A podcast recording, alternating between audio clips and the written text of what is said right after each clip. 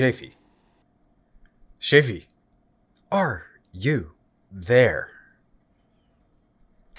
I have a girlfriend. You probably think you're superior to her, don't you? Just because you're real.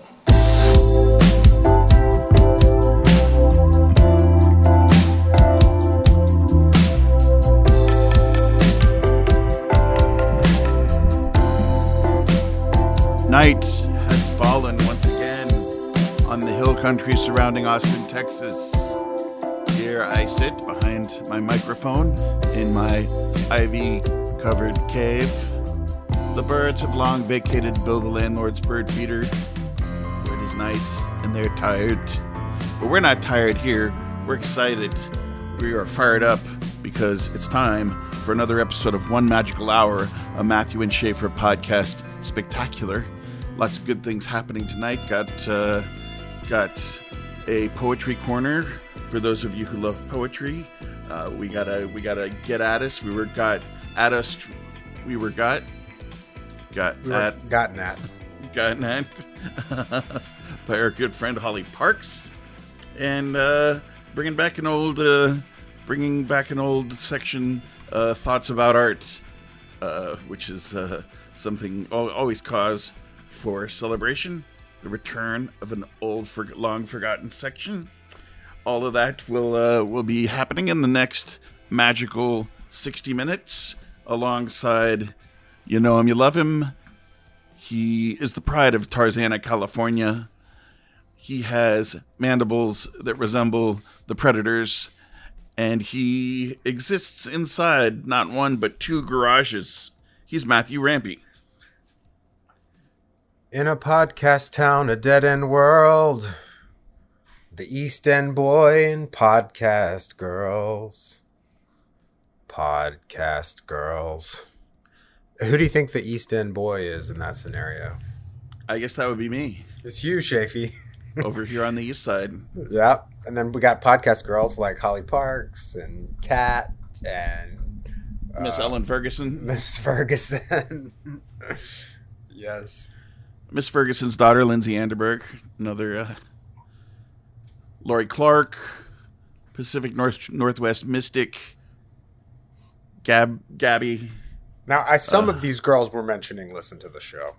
First first ever guest on the show, Lauren Marks. I don't think I don't think Gabby or Lauren listens to the show.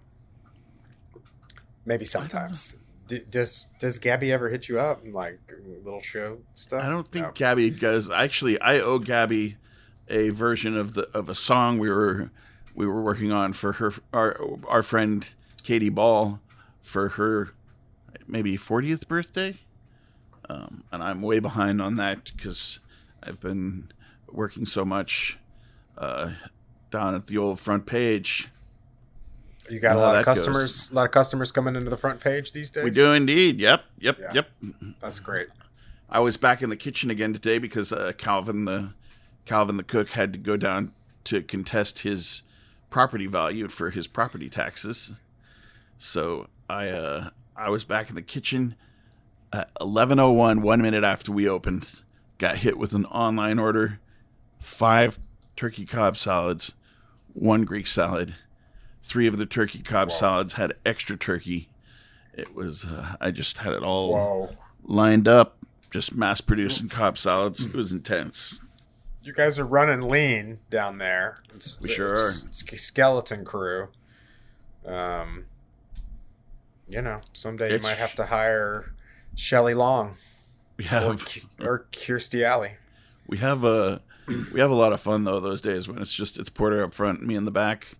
Uh, there's a lot of uh, a lot of old fashioned kidding around and shenanigans, which you Porter might call up, Porter up front and you in the back. That sounds familiar. silly silly buggers playing playing what they call the grab ass. well, I, did you uh, mention the episode number in the opening? I, think don't for believe I did. I think for posterity, we should say that this is episode 93 of One Magical Here Hour. Here we are. Here goes one. Here goes ninety three. I think 93 is when we really hit our slump.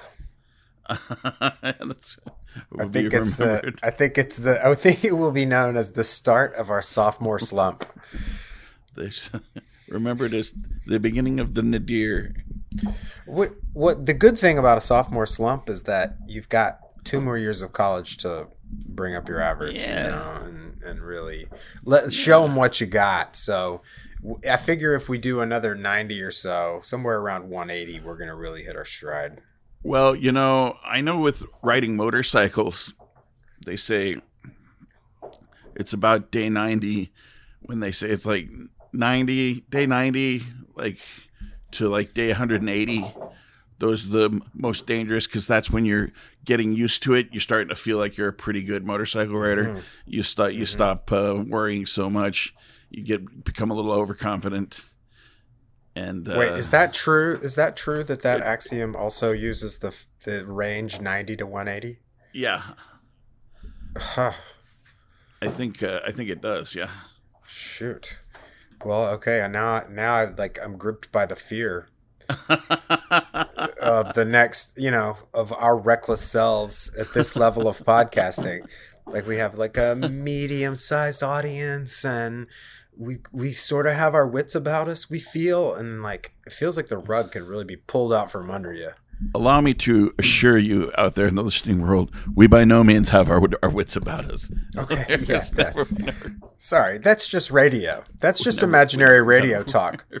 any any goon with a laptop and a mic can just say whatever they want on the internet these days. So don't listen to me for sure, unless you're a huge fan of One Magical Hour. And however, however, then download us some more. however episode ninety three turns out, I'm pretty sure it'll be much better than say episode nine of the same podcast.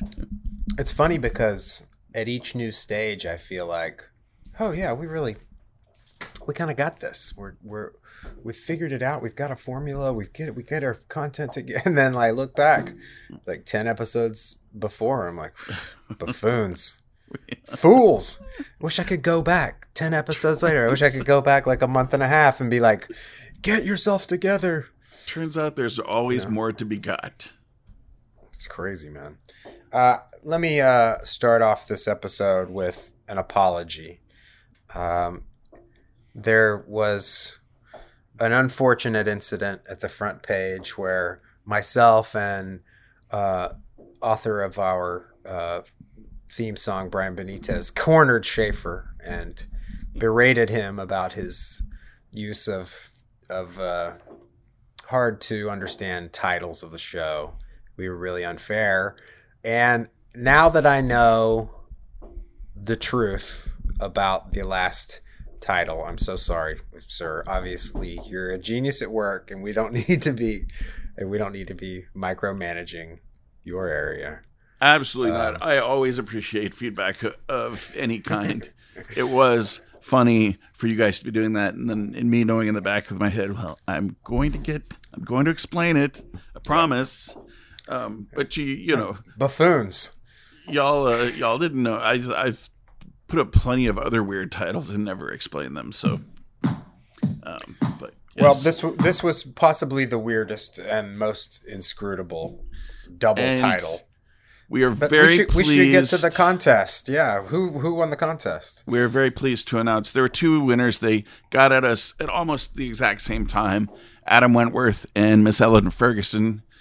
Uh, so Miss Ferguson gets a coffee cup, and Adam Wentworth gets a t shirt because they are the ones who figured out that both of those both of those titles that were attributed to episode 92 were anagrams of the phrase one magical hour. Now, after I looked up the meaning of anagram, I went and checked, and they are indeed That was im- impressive, Shafee. Aloha Corgi menu and Arcane Igloo Hum. And if you know me, for for instance, my premiership fantasy football team was called the Fertile Yams. Uh, Fertile Yams is an anagram of Fly Emirates, which is the uh, sponsor of of uh, the Arsenal Football Club. If you know me and you see something that's titled with some weird words that seem like non sequiturs, you can almost always be assured that I've been messing around been messing around with the anagrams again. I do love them. I love the secrets that they unlock. So aloha, aloha corgi menu to all of you. Well, and uh, cheers to that whole uh, the contest and the story leading up to the contest. Aloha corgi is an evocative sounding thing. I'm so I'm really bad at anagrams, man. I, I I'm good at certain brain games. Like I'm good at trivia. Um, but the guinea game where there's letters like Wheel of Fortune, God, I was Mm. always really terrible at Wheel of Fortune. It could like almost all be there, and I couldn't see it. I don't know. I don't- It's interesting. uh, good times, yeah. So, anyways, uh, fun times. On with the show. What else are we talking about tonight? Uh, us it. we're us we're gotten at at we were got uh, special section get at us. You know that Matthew and I love to be gotten at, and uh, we even create create uh, create contests to encourage you to get at us. That's how Our, much we uh, like to be gotten at. Our good friend Holly, though, uh, was a little late to Matthew's birthday party because she had to fish a small creature out of her pool. And it was a creature that I didn't know uh, spent much time here in the hill country. Did you know, Matthew? I did not. Did you know that shrews are apparently not uncommon around here? That is a complete um, surprise to me. I would have. I thought shrews were only in England. Now, I pre- just because of Shakespeare. yeah, meant to be tamed. Yeah. Shrews are small mole-like mammals classified in the order Eulipa, Eul. No, Eulipatifia. Do I say Eulipatifia funny? uh, Can anybody say that unfunny? now, true shrews are not to be confused with tree shrews, otter shrews, elephant shrews, or West Indies shrews. Matthew, don't even go there. I wouldn't Don't mix it even- up with one of them West Indies shrews. Don't even be confusing them with the otter shrews or the elephant Bomba shrews. clot. I know you're not gonna. Now, I, I like how you said um, true shrews and then tree shrews. true, true shrews are not to be confused with tree shrews. Is that a true tree shrew? Oh, excuse me, sir. A true tree shrew? Although its external appearance is generally that of a long-nosed mouse, the shrew is not a rodent, as mice are. In fact, it's a much much closer relative to hedgehogs and moles. And shrews are related to rodents only to the extent that both belong to Boreoeutheria magnorder, together with humans, monkeys, lemurs, bush babies, cats, dogs, bears, weasels, hyenas, seals, civets, horses, tapirs, rhinos, cattle, goats, pigs, camels, whales, dolphins, bats, and others. We're all related, man. You're just a few Gattacas away from a, a bush baby. that was a big swath of animals there. Yeah. It's a big part of the animal kingdom. We're all related to shrews. Matthew, Uh, I had no idea. I go, uh, seriously, like uh, that surprise. If you had said to me, "True or false," you win a, a million dollars. It does. A, is a shrew live in Texas? I would have been like, no, there's no shrews around here, man. I'm trying I- to. they- obviously, I I'm think not- that They, they appear to have a pretty wide, wide habitat. Shrew range. Could everybody just hang on a second while we Google the shrew range? Well, I, we- I, I see a map of a shrew range and um, I don't see it bleeding. Oh, I do see one where it kind of bleeds into Texas there, huh? There you have it, Son of a gun. Matthew. Matthew, what's a bush baby? Um, Isn't that one of those? It's like a squirrel.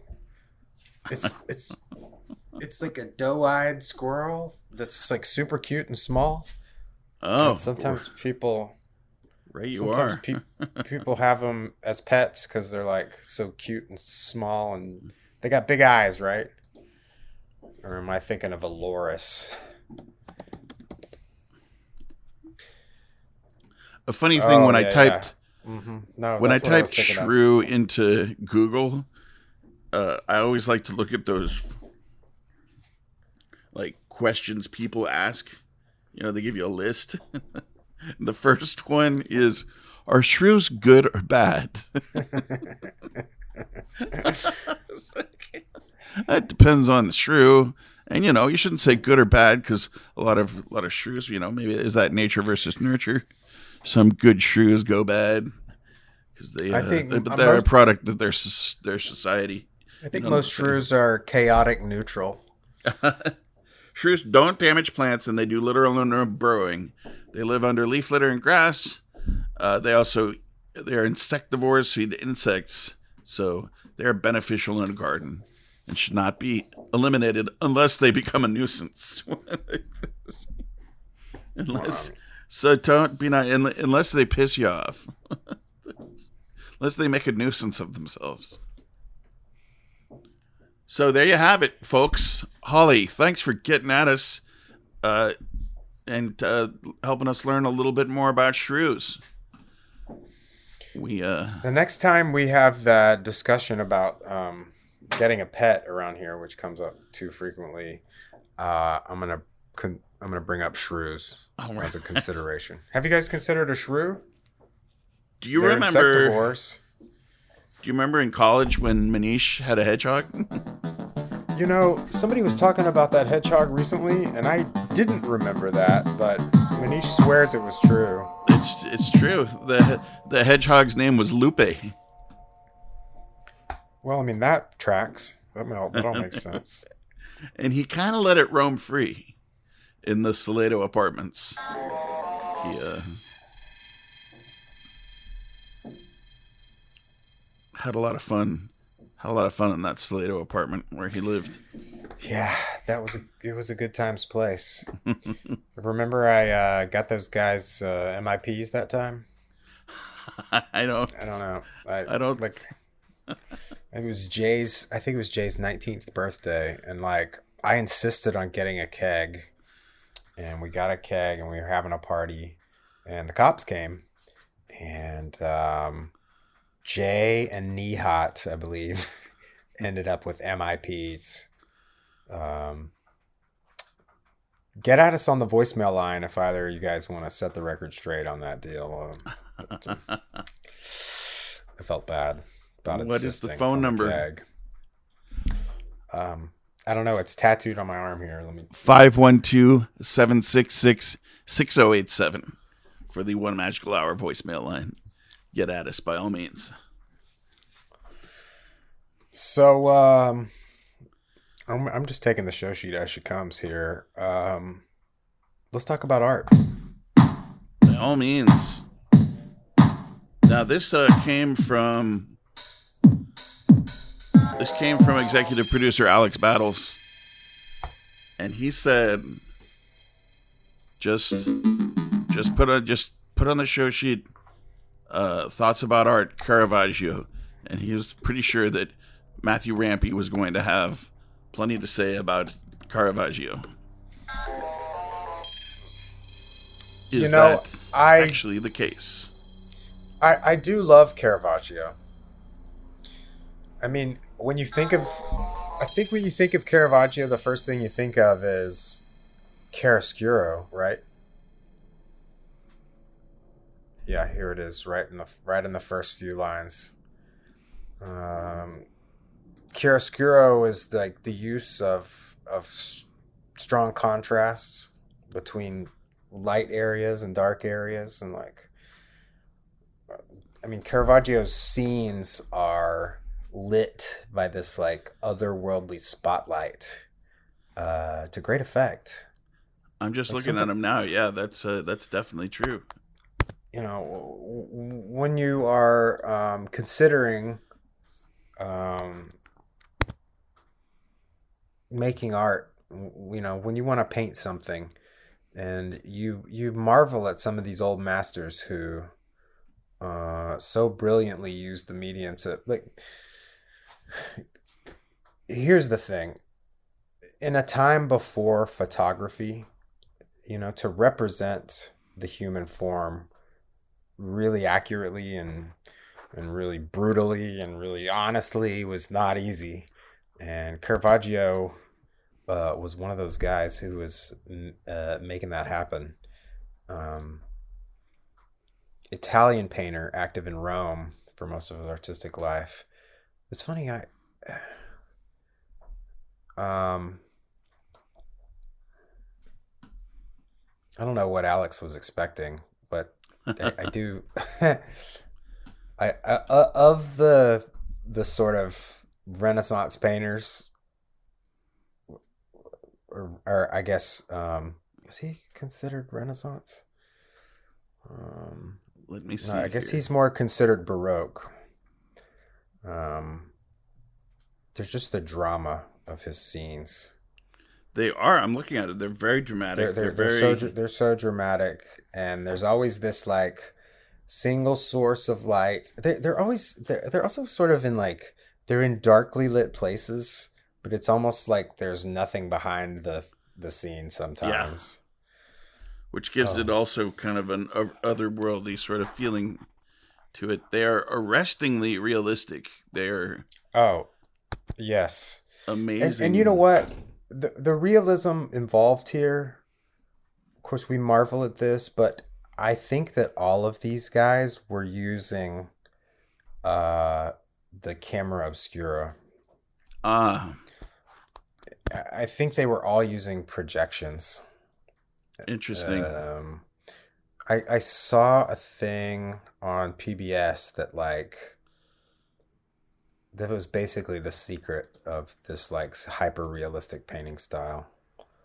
I mean, some of them. That's amazing because some of them, yeah, just look like like photographs, and they're at a time before, long before photography was invented. So that's that's pretty cool. I mean, know? not to take away eh, anything about his like understanding of anatomy and and and how to represent the human form in space, but I do think that for especially the the faces and everything that that uh, the camera obscura was you if it, for those for those listeners who don't know that's a a pinhole camera whereby you can achieve a projection of a scene of course, th- there's this is a famous painting of his, uh, the Supper at Emmaus, which is like, uh, I mean, it, it it is a scene from the Lord's Supper. Caravaggio included himself as a figure at the table. I see. Um,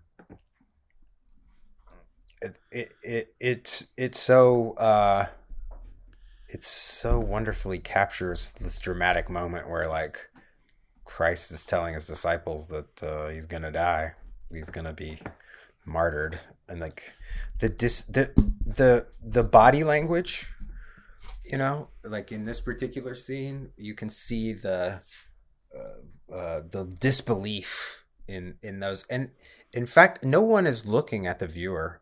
Uh, Christ's view is forward, but his eyes are down. You can't see his eyes, and then you another two other figures are at his side, and you can see their uh, their profiles, and they're looking at him. But you can tell from one man's body language. I think that's the Caravaggio figure. He's throwing his arms out, and then another man whose back is to the viewer is like grabbing the the arms of his chair and about to rise in disbelief. Uh, and then, of course, there's this crazy light source, like in everything. Um, Caravaggio also did amazing still lifes. In that particular, there, there's like objects in all of his paintings that are really interesting. Matthew, who was Holofernes, and what did he do to Judith? I, you know what? I don't know, man. I saw that as well. I'm gonna I'm gonna put this Uh, painting on the uh, I think that's I put this painting on on the Facebook page. It's, it's because- probably a Greek myth, right? Holofernes. Oh, Was a Syrian. No, it's, it's it's from uh, It says from the Deuteronic Deuterocanonical book of Judith. yeah. Syrian general Judith got him drunk.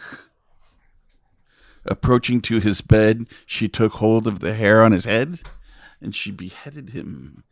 Yeah, and it, it's pretty gruesome in the painting. Like she's already about halfway into his neck. Yeah, it's and dramatic. and you can see the like pained look on his face and Yeah. then some kind of chambermaid in a feeble attempt to stop her but then she's looking dead at the viewer all like yeah motherfucker fuck, fuck me i'll kill you Holofernes is definitely wondering where it all went wrong. it's, it's pretty gruesome but again super dramatic right Yeah. Super super cool, yeah. Thanks uh thanks Alex for uh putting us in that direction. Uh, it'd be interesting there- to hear from Alex and see what it what it was that drew him to Car- Caravaggio. there's so many of these like classic masters especially these guys in in uh you know in belgium and, and italy and and france that were in a, in a time doing these. Again i was always amazed at the hyperrealism that they were able to achieve but again i think it was with the aid with optical aid. Then then it in the same documentary about that topic i they no maybe no actually you know what is it it was a different documentary about norman rockwell norman rockwell american painter the sunday post right that was the cover of the sunday post Mm-hmm. mm-hmm. um, he also would set up a scene and take a photograph and then project that photograph and paint over it. Saturday Evening Post, right? What was I saying? Sunday Post. Yeah, I think you're right. I think it was right. a Saturday. Evening Post. Yes, right. We need to get. You're very good at this. One of us is vamping, the other's got to look it up. So we so that we don't have to wait a whole episode for the corrections and the apologies. it's definitely Saturday Evening Post that you were thinking. Yeah, uh, yes, yes, for sure. Speaking of Saturday, um, did you see Saturday Night Live? I did. recently? My brother and I, uh, actually, brother and sister in law Kathleen and I, watched the Elon Musk appearance on Saturday Night Live. Very interesting. Uh, yeah, yeah, he's a very interesting guy. Very, uh, very compelling. Um, he was, you know, he presented himself as, you know, somebody who is, you know, not a comedian, not not an improv comic, but that's all right because nobody's Clearly. done anything funny on Saturday Night Live in ages anyway. So we Wait, wait, I take issue with that. I, I take issue with that because I feel like in the last couple of years, the show, especially in the last year, is funnier than it's been in a very, very long time. I think that might be true. Yeah. I think they got a thing going on here. And I've, I'm a long time listener, long time listener, first time caller. I'm a long time viewer of that program. Um, and it's had its ups and downs, we all know. I think, Uh, but I mean, even in this return form, like I still like I maybe laugh once an episode, I, I've been laughing a lot lately. and Got it. they uh, and they were they rely a lot on novelty things.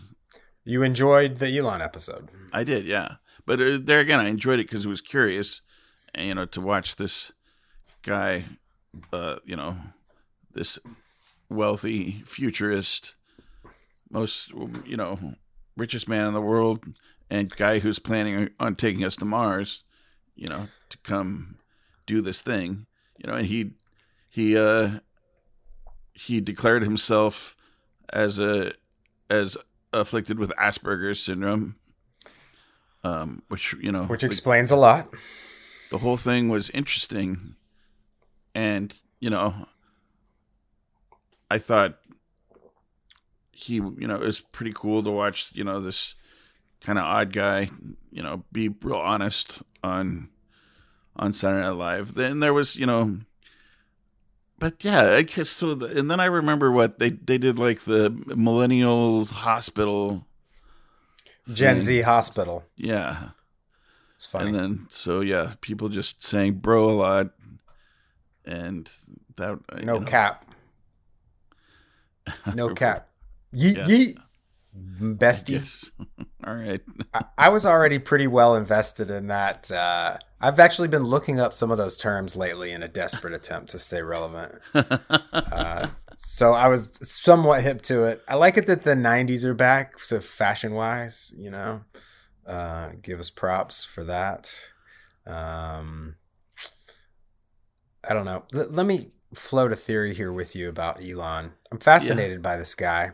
I think he's brilliant. He's I think guy. that he, Yeah. I think that he does have some good intentions. If I mean, some of those I feel like um, are you know exploited to the max to create this empire of a company. Um, and but I mean, I'm excited about uh, what he wants to do and what he's bringing to the Austin area. But like, I'm a little afraid that uh, he's going to end up sort of like a, uh, like a Darth Vader figure in the way that like absolute power corrupts absolutely. Like he seems like he's on a trajectory to be like one of the most powerful and eccentric men in America. And then his mom, you see what his mom came out yeah. and yeah, she looks she kind of looks like the mom of like an evil empire leader, you know. She's got that scary South African accent, you know. I don't know, like I I'm rooting for the guy. Um obviously he's coming to our backyard, so we you know, we want him to succeed and for for these endeavors to be the well-intentioned things that they seem to be. Yeah. Uh, but it, but he, but he does have this. Obviously, he's like um, in an upper echelon of society where he reminds me of you know could be like Howard Hughes, you know, where he gets to a point where he like not Sure. not only does he have Asperger's and he's felt a little like uh, outsiderish his whole life. Um, he's really separating himself from the rest of society too. That that may be all part of his plan. It's the it's the international dream of capitalism, right? To be the captain of industry and rise to the top and take take us to Mars. What do you think, Matthew? Like, I feel like there's a bunch of generations now who have all watched Saturday Night Live. I think everybody kind of romanticizes the era that was about the time that they were in junior high. Uh, sure. As Yes. but but but no one you know no no I don't think anyone Phil area is Hartman, that much better Jane than, Curtin. than any other uh you know in the, why why is that show still in the air I think it's again a cult of personality and like the personal power of Lorne Michaels and Interesting. part of the same cabal of you know uh, he just he just makes it go. I, I mean, I think that you know obviously from the beginning in the late seventies it was very exciting and it was exciting for a long time and maybe there was like a little dip in form in the mid 80s but then it came up again when we were in junior high with like jon lovitz and dana carvey and phil Mhm. hartman and jan Hutt, Yeah. you know um, uh, victoria jackson. Once again yeah what I would consider to be my golden age. Well, that, that that was a golden age. But then maybe in the late 90s there was a real there was some doldrums. Yeah. By, by, the Chris By- by the- Kattan years. by the late 90s there was some real doldrums. And then there was there was a long time that i didn't watch it. And you know I was like a lot I of was those vaguely aware of it. A lot of those folks, even on the years when I wasn't watching at all, you know, they go on and do funny stuff afterwards. You know, they are Yeah. funny people, but Yeah. but Saturday Live is rarely funny, and yet it'll still just go on. I think personally, it's just because what else are you going to do in that time slot on television? like, Maybe so. Maybe it's just a uh, a, a relationship of convenience. and you know, Um, like you can put together, you know, you can put together reels. You know, uh, Dan Aykroyd, you know, doing the Bassomatic, and you know, of course, tons of Will Ferrell footage. Eddie Murphy, you know, all of all of these gangs. Dennis Miller doing uh doing the uh weekend, Weekend update. Update. you know, there is there there has been a lot of comedy over the years. There was that period where the funniest thing was Norm doing the weekend update. Norm Macdonald. That was the best part Uh, of the show. Mike Myers. them. Myers. But even like Mike you know, like I think about like one of the when I was in junior high, Mike Myers did the skit Lothar of the Hill People, Mhm. and I was like, why was that even funny? I don't, I don't even know. I don't know. It's funny how times change. I mean, it, it you know the show does change with the times too. I again, I, I want to say I think that the current iteration, the current cast, I even think something about pandemic made it funnier. I lo- I love. I don't know. And and you know they say if- they have, you know, if they have particularly a president to kind of go up against, that's definitely when they are, you know, kind of at their best. But uh, I like it when it's not a political season. Quite honestly, like uh, yeah, because they just when it focuses too much on politics, it's like they're just impressions, and you're like, it was But some that fun seems to be- impressions though. I really enjoyed Jim Carrey as Joe Biden. that's what draws. That seems to draw most of the people to the show. That Yeah, seems well, to be I to think me like that- when it's yeah, most successful. having Elon on was a big ploy to get viewership. You know, like I love Kate McKinnon. I can I can see she's a national treasure. I can see Lorne going, hmm, you know, it would it would we would really get a lot of views with Elon. yeah, it's somebody call him. Uh, well, yeah, it See, worked. tho- you know, tho- those two talking that must be an awkward conversation. I was I was watching Elon on Joe Rogan, um, just a couple weeks before this. when he puffed the blunt. N- no, no, he this was a recent visit. Oh, Um, since they're both you know neighbors in Austin, and yeah, sure. uh, they were they were drinking um some booze, and Elon was like he there was this one point where he like laughed, and it was like it was felt a little evil genius type vibe. That was when I was like, oh, this guy, mm, scary. But you know, I'm obviously a dead man, and um, so goodbye, cruel world. Cruel world. I've sullied the name of Elon. Let me tell you, the world is a weird place, Matthew, and you know, it's it's not getting any more normal anytime soon, as far as I can tell. Yep. I'll tell you that much. that. Well, let's podcast about it. By all means. Are we uh, supporting McConaughey for governor? Um, does the Pope shit in the woods? does does No, Matt? I- um, does- yeah, I mean, McConaughey for Gov. Do bears wear funny choice? hats? Yeah, uh, this is another one. This is from uh, executive producer Alex Battles. He's really excited about it. course, Oh man, Alex. Matthew McConaughey has a high texosity, and Alex is very interested in people with high texosity. So he's a Matthew. Uh, Alex Battles is on board. So McConaughey's another guy who might have been corrupted by a little too much power at this point in his life, but um, I'd vote for him for sure. I mean, when you think If it was, but if it was McConaughey versus Greg Abbott, who do you think? I I'm was just going to say, uh, compared to the some of the yoo-hoos that have been our government governors in the last ten years or so, it can couldn't do worse. we had a good governor one time, Ann Richards. Yeah, Um, yeah, we still uh we still hold on to hers. Yeah, yeah. I have a f- fond place in my heart for her. Uh, yeah, definitely. I think McConaughey is gonna become our governor. wow. Okay, Yeah, you heard it here first. I'll uh Oh, speaking of McConaughey, dude, uh, let's let's get an update. Here's a segment. It's um, here's a segment for that ass. It's the legend comes home. Austin FC. Los Arboles. Los Los, Verdes. Argoles. Listos. Um, vamos a goles.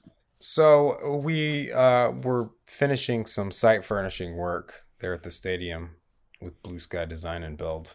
Yeah, And the merch store is open at the stadium, the Verde store.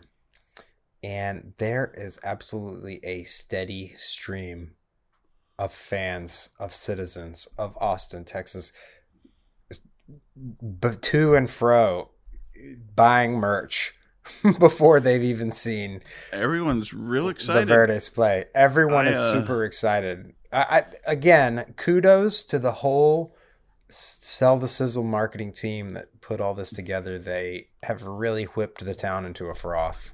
I love It's that amazing. that logo, that druidic logo. I think it's super cool. It's Looks very like- cool, like- man. They've done they've done a good me- job with everything. Everything looks good. The green is gorgeous. Like uh, really, I, what a great. They could have picked so many stupid mascots and themes and, and Makes me everything, think but of like redheaded Irish witches casting earth magic. Yeah, tell me more. You got a you got a novella about that? I don't have time for that. You got the telenovela? Um, I, yeah, it's it's great, man. I'm I'm gonna buy I'm gonna buy a shirt, but you know I don't care. I'm just gonna do it, and uh, I'm I'm on board. They they they won me over. Um, Actually, Matthew, the uh, Rachel Schuker produced Netflix show Cursed has a would be a telenovela about Irish witches casting earth magic. It's Oh, worth, I thought- it's worth checking out. I thought you were gonna say that it was a show about an MLS team that comes to a town and wins over a populace with great marketing and an, and an and an excellent facility. I have been inside this facility. It is intimate. Done It- some work on the facility, right? It yes, we we built some decks. We did some shade structures. We built some beautiful benches in the HEB Plaza on the uh, sort of northeast side of the building. Um, yeah, I mean, I hope to see everybody there this summer. I don't have tickets yet. I saw where people are selling tickets for the first game for like they're reselling their tickets for like 500 plus. Yeah. I'm gonna I'm gonna wait until the furor dies Yeah, down. definitely. a I'm not little going bit. to the, Not to be confused with Der Fuhrer. I'm not going to the, The stadium furor. anytime soon. Yeah, Fuhrer Um, or Fuhrer.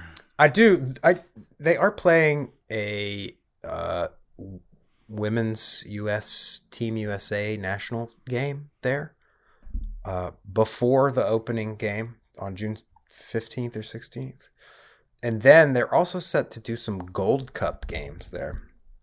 Cool. and the Gold Cup is CONCACAF, so that could be men's U.S. national team or Mexican national team. Yeah, I I exciting. probably I will probably try to get inside the stadium on those occasions, but uh, but it seems like with the MLS, like later in the season when it cools down, you know, maybe uh on a on a Sunday a Sunday afternoon with the San Jose earthquakes or something or I don't know what what's a team nobody wants to see. No, I want to go and uh, I obviously my goal in in going there, besides rooting for Los Verdes, is uh, to see an aging European star, you know, run their last few times up and down the pitch, maybe score a goal. That'd be great. I remember when Wayne Rooney was scoring goals for, um, who was he playing for? DC United. He was putting in some goals for DC. I thought, man, that'd be cool to just go up here and see Wayne Rooney or or Kaká or David Beckham when he was. Yeah, he I totally missed my chance. I totally missed my chance to see David Beckham. Like we talked about when he was in the MLS, we talked about going up to Dallas for a game or going to Houston for a game. Yep. Th- that seems fun to me.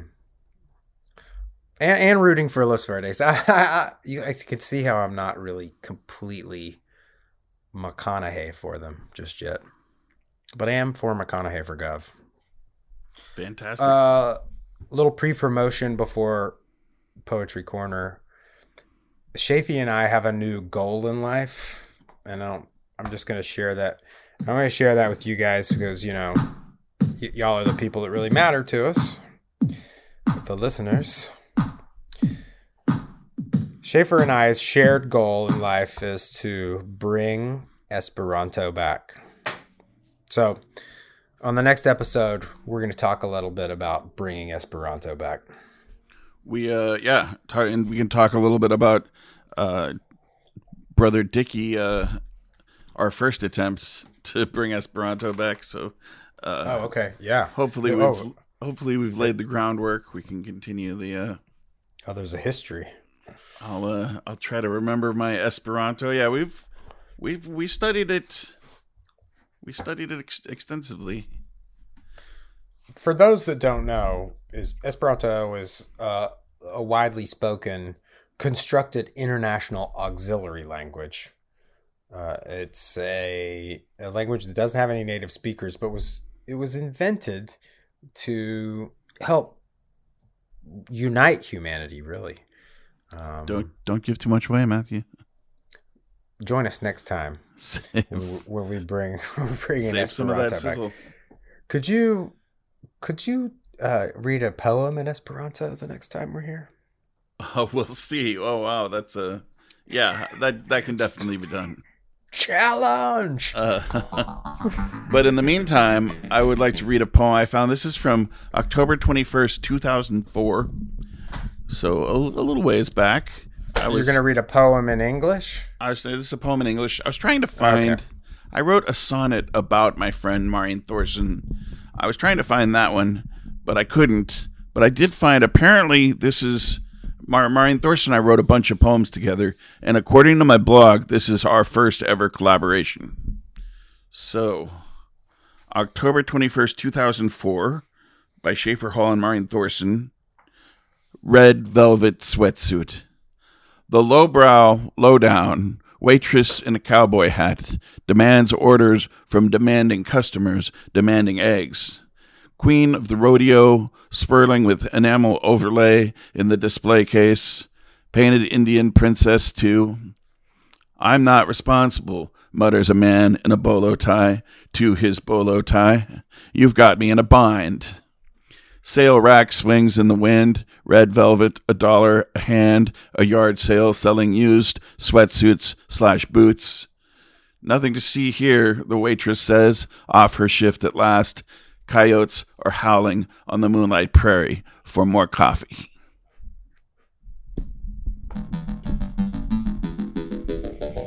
Ooh, thank you very much, folks. Uh, thanks so much for listening to another hour of One Magical Hour. Give or take a few minutes to an hour. Give or take. I mean, come on. We can't do an hour every time. Hey, come on, come on, come on. I would like to special shout out thanks to our executive producer Sensei Alex Battles for really putting some thought into the show lately and and a lot of input and really we love that and we love you. Keep it coming. I'm sorry I wasn't responsive on the text thread the other night. I was just like in a coma. So yeah. you know those kind of things happen. Sometimes when you when you expect when you text late at night, you can't expect a a, a response. You know. Maybe Not always, one, for sure. That's how For it goes. sure. Hey, we really need some ratings on the Yeah, we internet. do. Come on, we do expect responses us. from you. One magical Rate nation. us on Apple Podcasts. We five stars. get at us. We Eight expect avocados. rate the show. Tell your friends about the show.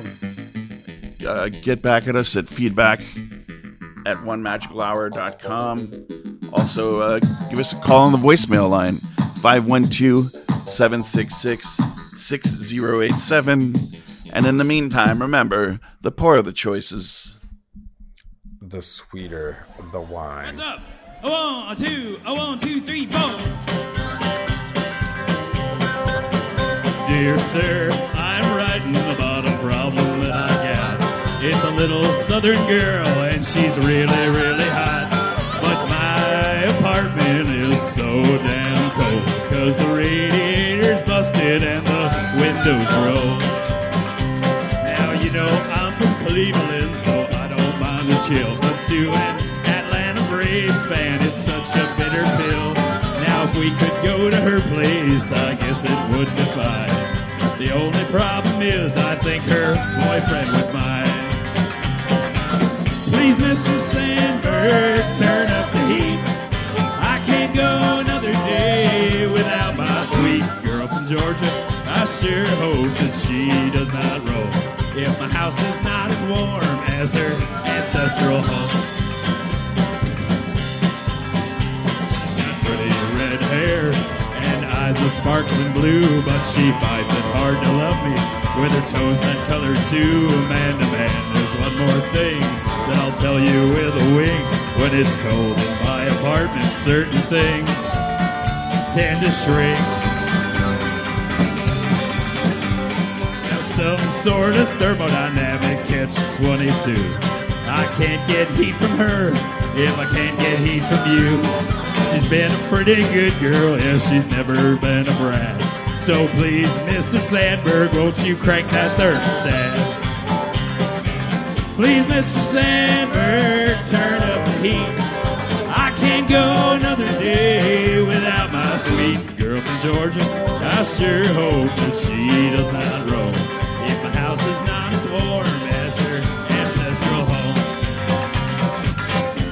December. Turn up the heat. I can't go another day without my sweet girl from Georgia. I sure hope that she does not roam. If my house is not as warm as her name.